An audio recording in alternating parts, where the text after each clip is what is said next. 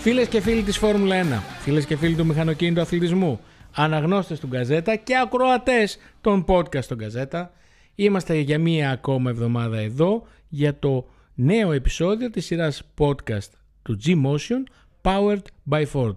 Και είμαι εδώ παρέα με τον Κώστα τον Παστρίμα. Καλημέρα πάνω σου Ιτανίδη.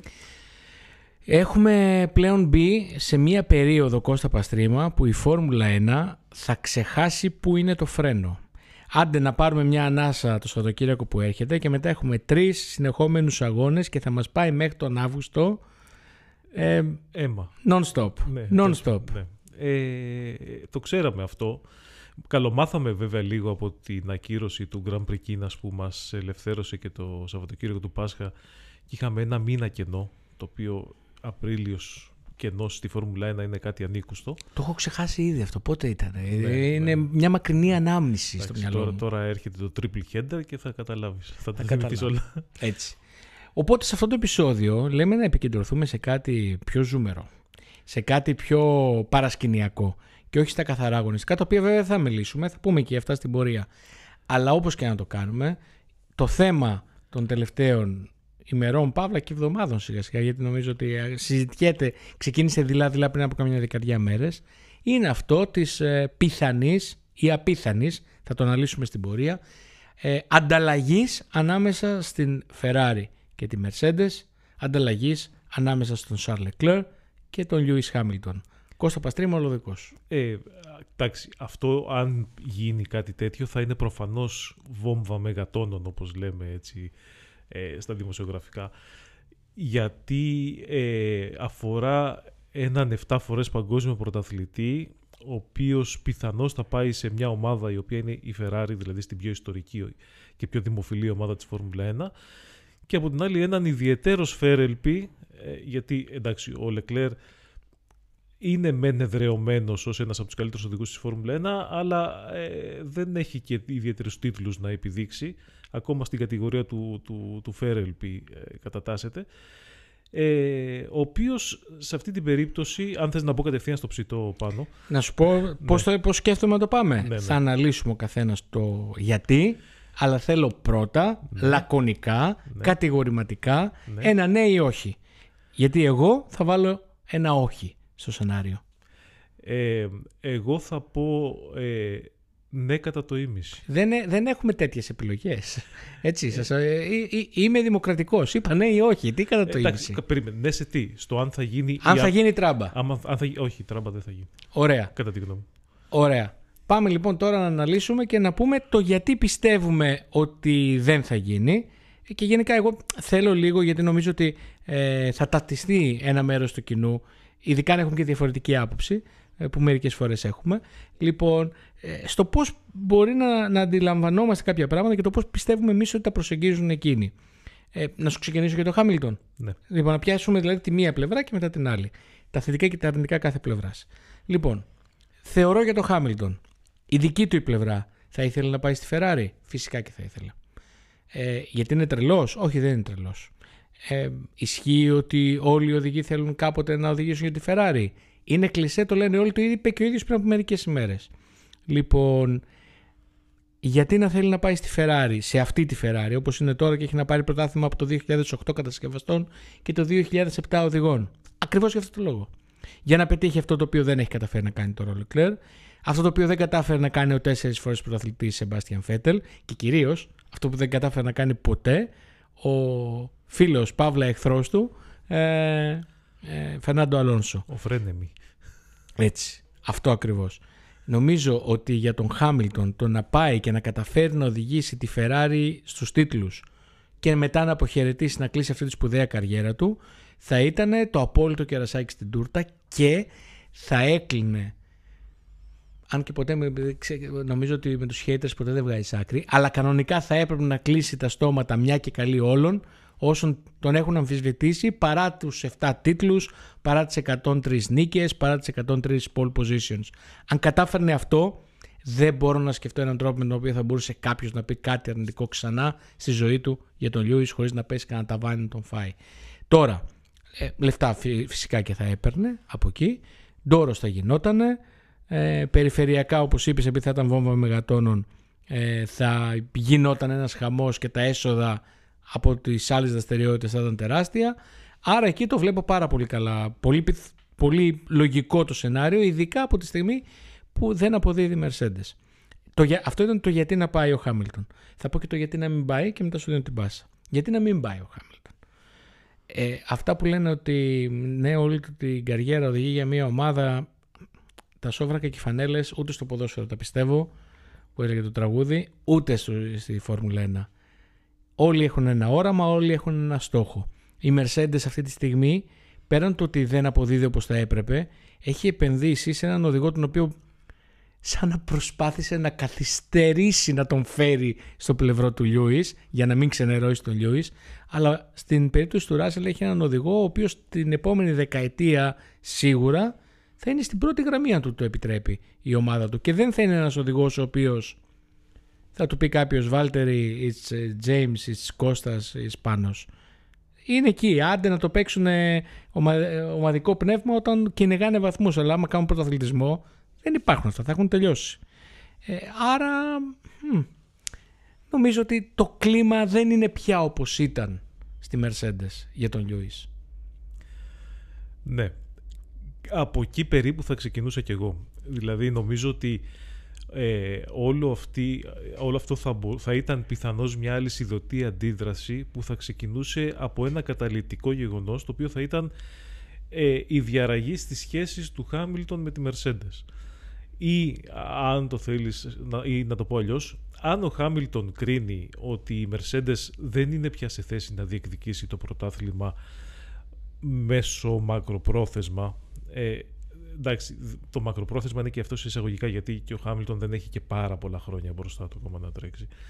Αλλά ε, όταν είσαι ένας οδηγός ο οποίος έχει μάθει στον πρωταθλητισμό θες να συνεχίσεις εκεί και η, η άποψη η δική μου είναι ότι η Mercedes έχει μπει σε ένα τούνελ ε, από το οποίο δύσκολα θα βγει ε, με την έννοια της ανταγωνιστικότητας. Δεν ξέρω εάν και πότε θα καταφέρει να εμφανίσει αυτοκίνητο που θα μπορεί να διεκδικήσει πρωτάθλημα. Και αν αυτό είναι κάτι που το βλέπει και ο Χάμιλτον, ε, είναι πολύ λογικό να στραφεί προς τη Ferrari για όλους τους λόγους που πολύ σωστά ανέφερες προηγουμένως. Ε, έτσι ε, θα έλεγα ότι κατά το ίμιση θα μπορούσε να γίνει αυτή. Κατά το, κατά το ίμιση αφήσατε Θα έλεγα ότι μπορούσε να γίνει αυτή η μετακίνηση. Δηλαδή ο Χάμιλτον να μεταπηδήσει από τη Mercedes στη Ferrari και αυτό δεν σημαίνει ότι θα κάψει γέφυρες. Δηλαδή δεν τον εμποδίζει κάτι να τρέξει για δύο ή τρία χρόνια στη Ferrari, πιθανώς να πάρει το πρωτάθλημα και έπειτα να επιστρέψει στη Mercedes ως πρεσβευτής της μάρκας κτλ. Έχει γίνει στο μηχανοκίνητο θελισμό πάρα πολλές φορές. Ε, έχουμε το συγκεκριμένο παράδειγμα στη συγκεκριμένη ομάδα. Ναι, ακριβώς. Τον άλλον 7 φορές παγκόσμιο πρωταθλητή που ξεκίνησε όλη την καριέρα με Mercedes, μετά πήγε στην Ferrari, έκανε ό,τι έκανε με τη Ferrari και επέστρεψε στην Mercedes. Και θα παρέ... είχε παραμείνει, ναι. όπως είπες, ως ναι. πρεσβευτή. Ναι. Και, και μετά. Ε, παραλύ... Μιλάμε φυσικά για τον Μίκαλ Σουμάχερ. Ναι, και μετά παραλίγο να επιστρέψει και στη Σουμάχερ. Θυμάσαι τον τραυματισμό του. Ε, του... Όχι, αυτό ήταν πριν. Εντάξει, τα έχω μπερδέψει λίγο. Α, ξεχάστε το αυτό. Λοιπόν, και ε, εκείνο που. Αυτά για το Χάμιλτον. Εκεί που εγώ πιστεύω ότι δεν πρόκειται. Αυτό που εγώ πιστεύω δεν πρόκειται να γίνει με τίποτα είναι το άλλο σκέλος. Συμφωνώ. Απλά θέλω πριν, πριν περάσουμε στο άλλο σκέλος να σημειώσω δύο πράγματα ακόμα. Ναι. Εγώ δεν βλέπω ρήξη στις σχέσεις. Ε, θεωρώ ότι αν, αν μπορώ να μπω λίγο στο μυαλό του Λιούις ότι ένας παράγοντας που μπορεί να είναι καταλητικός όπως είπες για να δημιουργήσει μια λυσίδα καταστάσεων είναι το να νιώσει ότι η ομάδα δεν είναι πλέον στημένη γύρω του. Γιατί αυτό θεωρώ ότι συμβαίνει πλέον. Πέρσι λέγαμε ότι αξιοποιείται η εμπειρία του ως πειραματόζω σε εισαγωγικά για να βοηθήσει την ομάδα να πάει μπροστά. Φέτος βλέπω, νιώθω έτσι το εισπράττω εγώ και αν το εισπράττω εγώ σίγουρα κάτι τέτοιο θα εισπράττει και ο Λιώης ότι η ομάδα πλέον δεν είναι Λιούις Χάμιλτον και κάποιος. Είναι αλλιώς. Αυτό είναι το αποτρεπτικό. Αλλά ε, ξέχασα να αναφέρω και ένα παράγοντα πριν που ε, αναιρεί όσα έλεγα. Το ότι μπορεί και τα λόγια του Λιούις να είναι απλά ένα διαπραγματευτικό ατού τώρα που συζητάνε το καινούριο συμβόλαιο και να θέλει και ο ίδιος να φουντώσει τον καπνό γύρω από το σενάριο Ferrari για να προσθέσει ένα μηδενικό στο, στο ποσό το οποίο αναλαμβάνει ε, στην επόμενη συμφωνία των δύο πλευρών. Είναι και αυτό μέσα στο παιχνίδι. Αν και εντάξει, δεν νομίζω ότι πια τα χρήματα είναι το, το πρωτεύον στην περίπτωση του Χάμιλτον. Αυτά τα λέμε εμείς που δεν τα έχουμε. Ναι. Αυτοί που τα έχουν τα βλέπουν λίγο διαφορετικά, δεν ξέρω. Σωστό, σωστό. Πες μου λοιπόν για τον Λεκλέρ. Λεκλέρ. Καταρχάς, ξεκινάω με την παραδοχή. Μιλάμε τώρα για τη δική μου αντίληψη των πραγμάτων έτσι.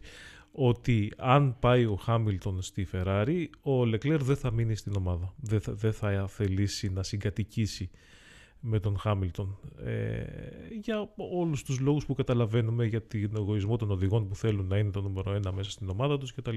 Και γιατί να θέλει να πάει στη Mercedes, που είναι ήδη ο Ράσελ. Ακριβώς αυτό ήθελα να πω. Ο- Και όχι μόνο λόγω Ράσελ, γιατί είναι πιθανόν επειδή ο Ράσελ είναι και πιο νέος κτλ. Ο Λεκλέρ μπορεί να πιστεύει ότι τον έχει το Ράσελ σε εισαγωγικά. Ε, επανέρχομαι σε αυτό που έλεγα πριν στο, στο τούνελ στο οποίο δείχνει να έχει μπει η Mercedes και μπορεί ο, ο Leclerc να μην θέλει να πάει σε μια ομάδα την οποία δεν πιστεύει ότι μπορεί να διεκδικήσει πρωτάθλημα. Μα αναγκάζει να σε διακόψω και μπορεί να πιστέψει να είναι σίγουρος ότι θα το διεκδικήσει με αυτή τη Ferrari; Ε, μπορεί να πιστεύει ότι μπορεί να το διεκδικήσει με μια νέα ανερχόμενη δύναμη που θα μπει στο σπορ ε, τα επόμενα χρόνια. Όπα, να τε οι βόμβες από τον κύριο Παστρίμα. Άρα εσύ μου λες ότι θεωρείς ρεαλιστικό το να φύγει ο Λεκλέρ από τη Ferrari, αλλά όχι να πάει στη Mercedes; Ναι. Και πού να πάει; Να πάει στην Audi. Ωραία. Αν, αν η Audi. Ακούστε τώρα, όλο αυτό το πράγμα είναι μεταγραφολογία α- α- ακόμα πιο φανταστική και από αυτή του ποδοσφαίρου. Ε, Ε, πάντα μας αρέσουν οι ωραίες ναι, ιστορίες αλλά όμως, οπότε... έτσι, έτσι όπως το βλέπω, ε, αν φύγει από τη Ferrari και δεν πιστεύει, α, υπάρχουν πάρα πολλά αν εδώ, έτσι, πάρα πολλές υποθέσεις προφανώς, και δεν πιστεύει στη Mercedes, δεν έχει άλλο προορισμό. Δηλαδή θα ήθελε να πάει ίσως στη Red Bull, αλλά δεν πας τώρα στη Red Bull όταν έχει το Verstappen και το ξέρεις. Ε, θα κοίταζε προς τη μεριά της Audi με το σκεπτικό ότι είναι ένας κολοσσός ο οποίος έχει τα resources, έχει τους πόρους, μαζεύει και τον κόσμο που θα μπορούσε να φτιάξει ένα πάρα πολύ δυνατό αυτοκίνητο. Μην ξεχνάμε ότι είναι πολύ πιθανό να πάει εκεί και ο Μπινότο, ο οποίος μπορεί ως team principal στη Ferrari να μην ε, κατάφερε έτσι, να εδρεωθεί, αλλά τη, τις, τις, τεχ- τις ικανότητες του ως τεχνικός διευθυντής, γιατί αν πάει στην Audi ως τέτοιος θα πάει, δεν τις αμφισβητεί κανείς. Δηλαδή το αυτοκίνητο που έφτιαξε ήταν όντως πολύ καλό. Θα αφήσει την ε, πολιτική στον Αντρέα Σαέντλ Ναι. και θα πάρει αυτό στο τεχνικό κομμάτι. Ναι. Οπότε ε, θ- ε, το πιο πιθανό είναι να μην πάει κανένας πουθενά μεταξύ μας. Δηλαδή και ο Μην το Χα- πείτε όμως πουθενά, μεταξύ μας τα λέμε. και ο αυτά. Χάμιλτον να μείνει στη Mercedes και ο Leclerc να μείνει στη Ferrari και να προσπαθήσουν εκεί ό,τι μπορούν να κάνουν. Αν γίνουν τώρα τα- αυτά τα πράγματα τα κοσμοϊστορικά, εγώ προσωπικά δεν βλέπω το Leclerc να πηγαίνει. Γι' αυτό σου είπα στην αρχή, συμφωνώ κατά το ίμιση. Δηλαδή δεν πιστεύω στην τράμπα. Πιστεύω ότι ο Χάμιλτον θα μπορούσε να πάει στη Ferrari, δεν πιστεύω ότι ο Leclerc θα μπορούσε εύκολα να πάει στη Mercedes. Ε, συμφωνώ και εγώ κατά το ίμιση θα σου πω τώρα, γιατί το σενάριο το Audi θα, σ- μου φαίνεται δύσκολο και θα σου πω μετά το γιατί. Ε, ο Leclerc, καταρχήν να, να βάλουμε καταρχήν αριθμούς. Ε, και όταν λέω αριθμούς εννοώ χρονικά, χρονική διάρκεια συμβολέων, όχι μηδενικά σε αυτά. Ο Leclerc είναι δεσ, δεσμευμένος με τη σκουντερία έως το τέλος του 24. Σωστά; Ναι. Και ο Σάινθ το ίδιο. Ναι. Με ό,τι μπορεί να συνεπάγεται αυτό. Ο Λιούις έχει συμβόλαιο μέχρι το τέλος του τρέχοντος έτους. Ναι. Βέβαια ο Λιούις είναι και 38. Δεν είμαι σίγουρος ότι θα πάει να κάνει ένα ακόμα τριετές. Ειδικά με την κατάσταση που είναι η Mercedes την τελευταία διετία. Η Audi, Ο άλλος έκανε τριετές στα 41 του. ναι, αλλά μ, έχοντας ένα όνειρο, ή είχε δει όνειρο και τελικά το βγαίνει, έτσι. Άλλο θέμα αυτό. Λοιπόν, η Audi μπαίνει στο σπορ του 26. Ναι. Άρα, να είμαστε και επίσης ρεαλιστές. Δεν μπορεί από το 26 να είναι ανταγωνιστική. Όχι, δεν μπορεί. Αυτό είναι αλήθεια. Αλλά. Βλέπεις το κενό όμως; Ναι, ναι, το βλέπω. Αυτό τώρα το αναφέρω σκεπτόμενος τους πιθανούς προορισμούς του Leclerc φεύγοντας από τη Ferrari. Θα πρέπει λοιπόν ο Λεκλέρ, ο οποίος έχει περάσει δύσκολα χρόνια στη Ferrari, γιατί αν εξαιρέσουμε το περσινό μισό, πρώτο μισό της σεζόν, μέχρι τώρα η Ferrari του τάζει λαγούς με πετραχίλια, αλλά δεν του δίνει ένα αυτοκίνητο το οποίο να μπορεί να πετύχει πράγματα. Βέβαια και ο ίδιος Έχει το δικό του μερίδιο ευθύνης με τα περσινά λάθη, με τα φετινά λάθη και και και. Ναι, τα οποία λάθη, κυρίως τα φετινά, γίνονται γιατί προσπαθεί να το οδηγήσει παραπάνω από τις δυνατότητές του. Πόσο Φέτελ πριν από μερικά χρόνια είναι αυτή η ιστορία. Τέλος πάντων, ναι. αλλά, αλλά θα μου πετάξει κανείς τίποτα γιατί πάντων, ναι. δεν υιοθετούν πολύ την άποψή μου για, εκείνη, για το τέλος εκείνης της σχέσης, αλλά τέλος πάντων. Άρα λοιπόν θεωρώ ότι το πιθανότερο για το Leclerc είναι να μείνει εκεί που είναι. Εκτός φυσικά αν του πούνε ότι κοίταξε έρχεται το Lewis δίπλα σου, οπότε αυτό ίσως να αλλάξει όλο το gameplay της υπόθεσης. Αλλά αν δεν του το επιβάλλει κάποιος, ο ίδιος να θέλει να φύγει από μια Ferrari η οποία είναι σε αναδιοργάνωση, είναι με νέο αφεντικό, είναι με... σε μια προσπάθεια να, να αλλάξει τα κακό κείμενα. Δεν σας λέω ότι θα είναι επιτυχημένη, αλλά έχει ήδη ξεκινήσει. Και να πάει σε μια ομάδα η οποία είναι επίσης στο τούνελ το οποίο ανέφερε ο κύριος Παστρή μα. Μια ομάδα η οποία έχει ήδη το Ράσελ. Άρα δηλαδή σε όλη του την κοινή θητεία θα υπάρχει πολύ έντονος ανταγωνισμός και μια διαρκής προσπάθεια να, να, βρει τη θέση του σε μια ομάδα στην οποία ο Ράσελ είναι ήδη καιρό επίσης. το σενάριο τρίτης επιλογής θα μπορούσε, δηλαδή αυτό το σενάριο του Σάουντε το οποίο θέτει Κώστα Παστρίμα, νομίζω ότι αν έλειπε μια χρονιά ανάμεσα, άρα θα μπορούσε να θυσιάσει μια χρονιά και από την επόμενη να χτυπάει τα αποτελέσματα που θα ήθελε, ίσως να ήταν πιο ρεαλιστικό. Βέβαια, κοιτώντας τριγύρω, ναι, προφανώς στην ε, Red Bull μέχρι το 2028 μόνο ένας τρελός ε, από όσους διεκδικούν πρωταθλήματα θα δεχόταν να πάει στο πλευρό του Verstappen. Λοιπόν, δεν ξέρω, δεν ξέρω πόσα χρόνια θα τρέχει ακόμα Αλόνσο. Είναι ένα ερώτημα αυτό. Είναι 41, θα τρέξει άλλο δύο; Άλλο ένα; Κοίτα, έτσι όπως πάει φέτος σίγουρα θα τρέξει και το επόμενο. Σίγουρα. Ελπίζοντας ότι θα, θα, θα είναι σε θέση να διεκδικήσει το πρωτάθλημα. Το, το θέμα δεν είναι αν θέλει. Το θέμα είναι πώς τον βγάζεις από εκεί. Αυτός ναι. δεν βγαίνει από τη θέση του οδηγού. Δεν ναι. πρόκειται να βγει. Να σου πω, αν, αν πάρει το πρωτάθλημα του χρόνου, θα, θα σταματήσει. Ρε εσύ Κώστα, αν συζητάμε τώρα για πρωτάθλημα Αλόνσο με την Άστον Μάρτιν το 24, καταλαβαίνεις ότι ό,τι και αν έχουμε πει νωρίτερα έως τώρα, όχι, αυτό δεν ήταν. Αν μέχρι τώρα νομίζαμε ότι λέγαμε ιστορία, τώρα φτάνουμε σε blockbuster του Hollywood. Γιατί να μην θέλει κάποιος να πάει στην Aston Martin; Πρέπει να υπάρχει κοινή θέση για να πάει. Αυτό λέω. Θα, ε, ε, στη θέση του θα το έβλεπα το όραμα εκεί. Ε, μπορεί να διώξουν το στρόλ. και κάπου εδώ τελειώνει το podcast. όχι, όχι, όχι, μην κλείσατε. Δεν τελειώσαμε ακόμα. Αλλά θα έπρεπε να τον κλείσουμε τον κύριο. Κύριε Λόλο, κλείστε τον, τον κύριο. λοιπόν, ναι, ε, θα μπορούσε να είναι μια προοπτική στον Μάρτιν, κυρίως λόγω της και της τροχιάς που έχει πάρει, η οποία είναι αξιοσημείωτη, αλλά και της επένδυσης η οποία γίνεται σε εξοπλισμό και ανθρώπους και του οράματος που υπάρχει για το μέλλον. Και το έχω ξαναπεί και, θα, και αυτό δεν ισχύει μόνο για τον Αλόνσο, απλά για τον Αλόνσο είναι σε υπερθετικό βαθμό γιατί είναι ο βασιλιάς της μηχανογραφίας. Ισχύει και για τους άλλους. Ποιος δεν θα ήθελε να πάει σε μια ανταγωνιστική ομάδα με τη μέτη του Στρόλ. Ιδανικός. Ναι. ναι. Σωστά. Σε αλλά, απειλεί τόσο όσο. Αλλά, αλλά είδες τι καλός που είναι ο Αλόνσο. Δηλαδή ήταν, έκανε αγώνα και κοίταζες στι γιγαντοθόνε να δει τι έκανε ο Στρόλ και ρώταγε και, και τέτοιο. Εδώ έχει δύο σκέλη. Έχει δύο σκέλη. Γιατί νομίζω ότι δεν πρόκειται να περάσει podcast φέτος το οποίο να μην εκθιάζουμε το γίγαντα, το ήταν ο μέγιστο, το ένα και μοναδικό Φερνάντο Αλόνσο. Θα γίνουμε γραφική στο τέλος. Δεν, δεν με πειράζει. Λοιπόν, πρώτα έχουμε τον Μπακού που έχει το επικό team radio που λέει ε, παιδιά η κατανομή πέδησης που την έχω γυρίσει ξέρω εγώ στο 4 στη στροφή 10 και 11 με έχει βοηθήσει πάρα πολύ. Πείτε το στο Λάνς να, δοκιμα... να το δοκιμάσει. Δηλαδή το ότι ο Λάνς βγήκε εκτός, πήγε να βγει εκτός αμέσως μετά. Στον επόμενο γύρο ναι. Δηλαδή. Κρίνεται ως σύμπτωση. Αλλά η λογική του να ακούς τον Φερνάντο Αλόνσο, ξαναλέω, τονίζω, υπογραμμίζω, bold κτλ να δίνει πρόταση την ώρα του αγώνα στον teammate του για το πώς να οδηγήσουν και να τα πάνε καλύτερα είναι, ένα. Και πάμε στο Μαϊάμι που ξαφνικά ακούς το Team Radio που να λέει μπράβο, πολύ ωραία προσπέρασε έκανε ο Λάντ στον Τάδε. Εκείνη την ώρα ήθελα να είμαι, να βρίσκομαι στον καράζ της ε, Αστο Μάρτιν γιατί είμαι σίγουρος ότι έχω γυρίσει και κοιτάζω το μεταξύ και λένε τι λέει το παλικάρι. Και θα ξανακοιτούσαν το GPS αν δουλεύει η ένδειξη για το πού βρίσκεται ο καθένας στην πίστα. Γιατί βρίσκονταν Ακροβολισμένοι. Ακριβώς. Δεν ήταν αυτό που το σχόλιο που έκανε ο Λόνσο. Ε, ήταν για μια φάση που έγινε πολύ νωρίτερα στο ξεκίνημα του αγώνα. Ε, και ήταν. Ε, τελείως εκτός του οπτικού του πεδίου. Δηλαδή, ούτε καν στους καθρέφτες του μπορούσε να τη δει. Όχι, όχι, δεν έχει καμία σχέση. Ναι, την δηλαδή, είδε Προφανώς την είδε σε κάποιο replay οδηγώντας. στη γιγαντοοθόνη που είναι στημένη στις στροφές 10 και 11. Όπως είπε, είχα ένα μοναχικό αγώνα και κάθε φορά που περνούσα έβλεπα λίγο το τι γίνεται πίσω μου. Παιδιά, αυτό είναι ατάκα η οποία δεν υπάρχει. Ναι, γιατί πρέπει να, να, να, να επισημάνουμε εδώ ότι το έκανε οδηγώντας ένα μονοθέσιο Φόρμουλα 1 το οποίο έχουμε πει πολλές φορές δεν έχει σχέση με την οδήγηση των αυτοκίνητων που κάνουμε εμείς κάθε μέρα για να πάμε στη δουλειά μας. Είναι μια τελείως άλλη διαδικασία. Ε, και ενώ βρισκόταν στην τρίτη θέση του αγώνα, έτσι, δηλαδή ήταν στο βάθρο. Και σε μια πίστα όπου ο τείχος είναι Δίπλα. μια ανάσα Ναι. μακριά, έτσι. Επικό. Απλά επικό. Τέλος πάντων, εκεί θα μπορούσε να είναι μια προοπτική.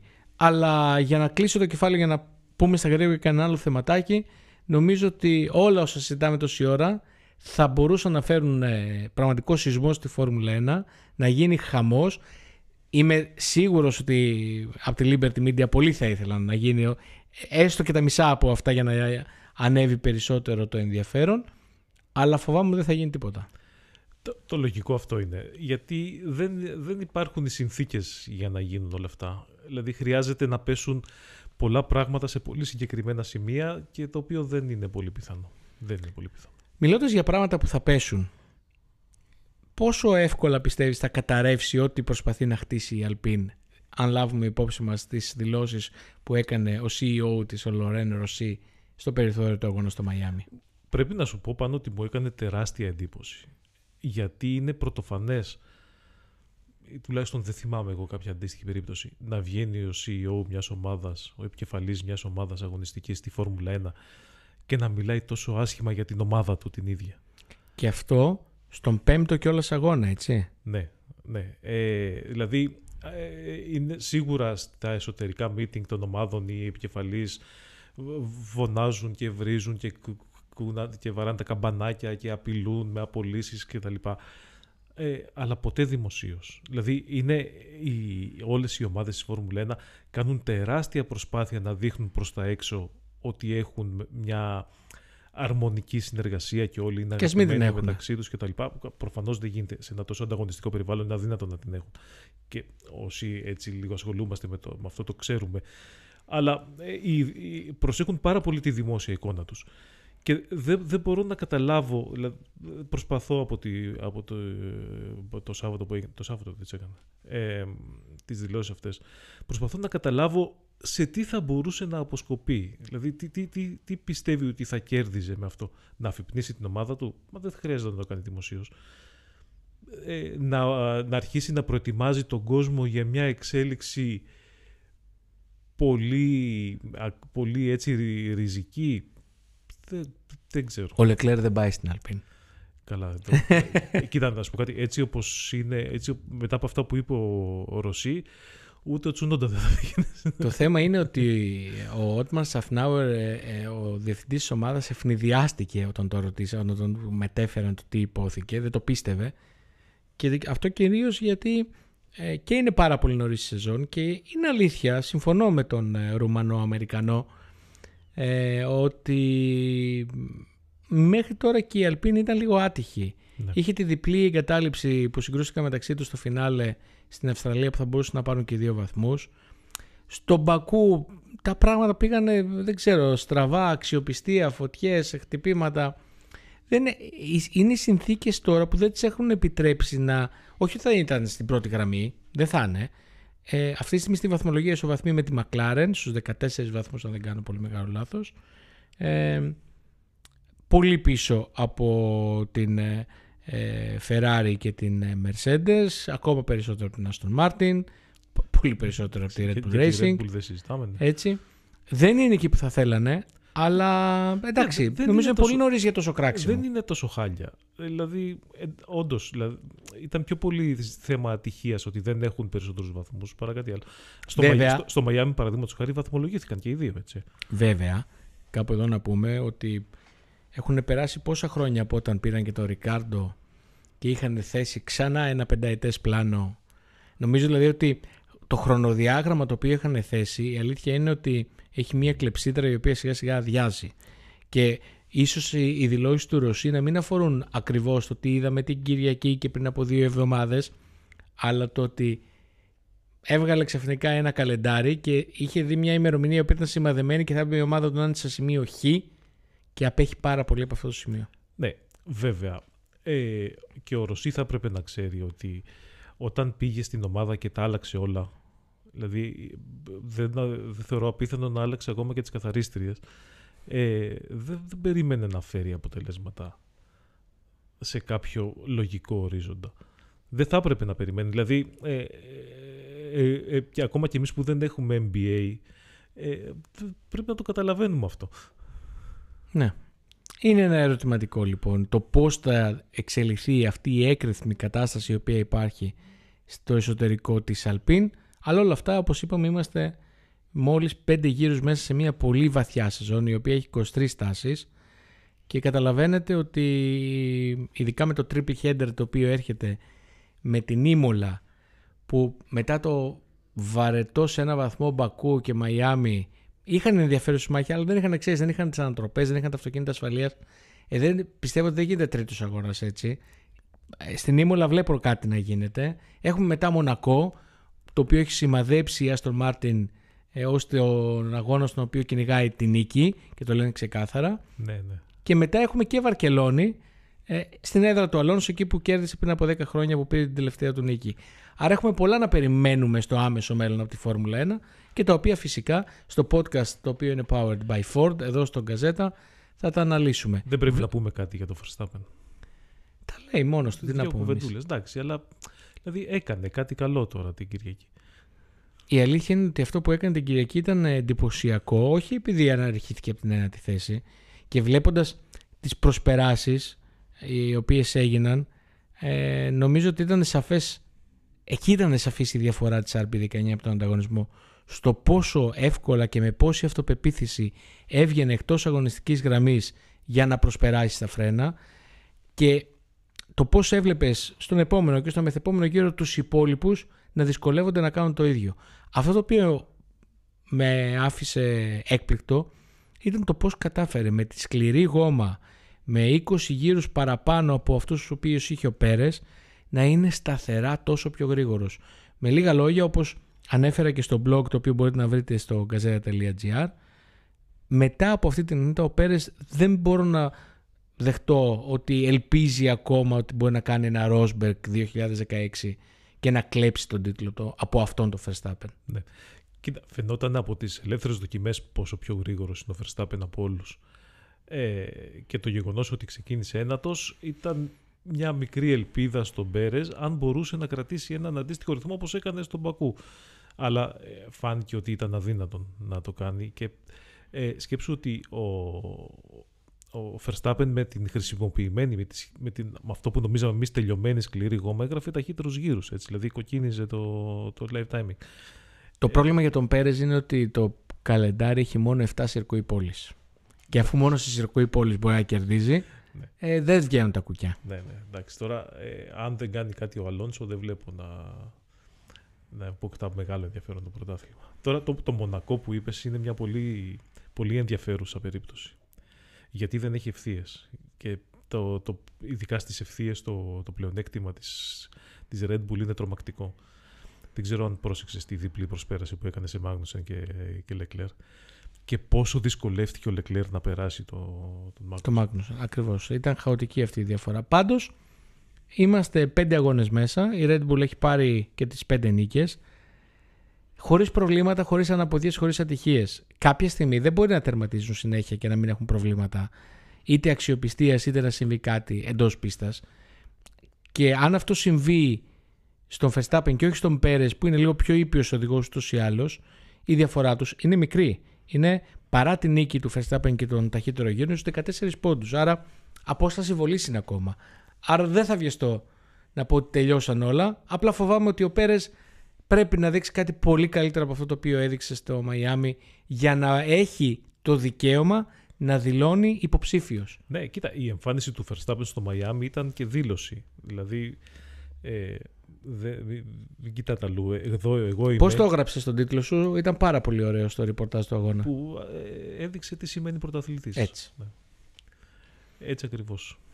Ε, οπότε να ετοιμαζόμαστε για πολύ Φόρμουλα 1 τις επόμενες εβδομάδες. Έχουμε και άλλα σπορ φυσικά. Έχουμε και, και MotoGP που γίνεται χαμός. Είναι, μοιάζει πιο πολύ με νοσοκομείο το MotoGP. Είναι, είναι τραυματίες. Ο Μπαστιανίνη παραδείγματος χάρη χάνει τέταρτο αγώνα. Ε, το οποίο είναι τρομερό. Δεν ξέρουμε ακόμα αν θα τρέξει ο Μάρκετ. Ο επόμενος αγώνας είναι το Σαββατοκύριακο που μας έρχεται στη, στη Γαλλία, στη, στο Λεμάν.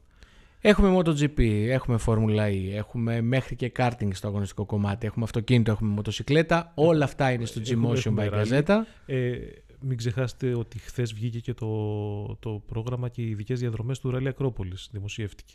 Μπορείτε να μπείτε στο Gmotion να το δείτε. Όλα λοιπόν τρέχουν εδώ και τρέχουμε powered by Ford από τον Κώστα Παστρίμα και από τον Πάνος Σιτανίδη που σας κρατήσαμε συντροφιά και τα πάμε όλα μάλλον και υπερβολικά περισσότερα από όσα έπρεπε. Να είστε καλά και θα τα πούμε πάλι στο επόμενο podcast του Gmotion Bikers.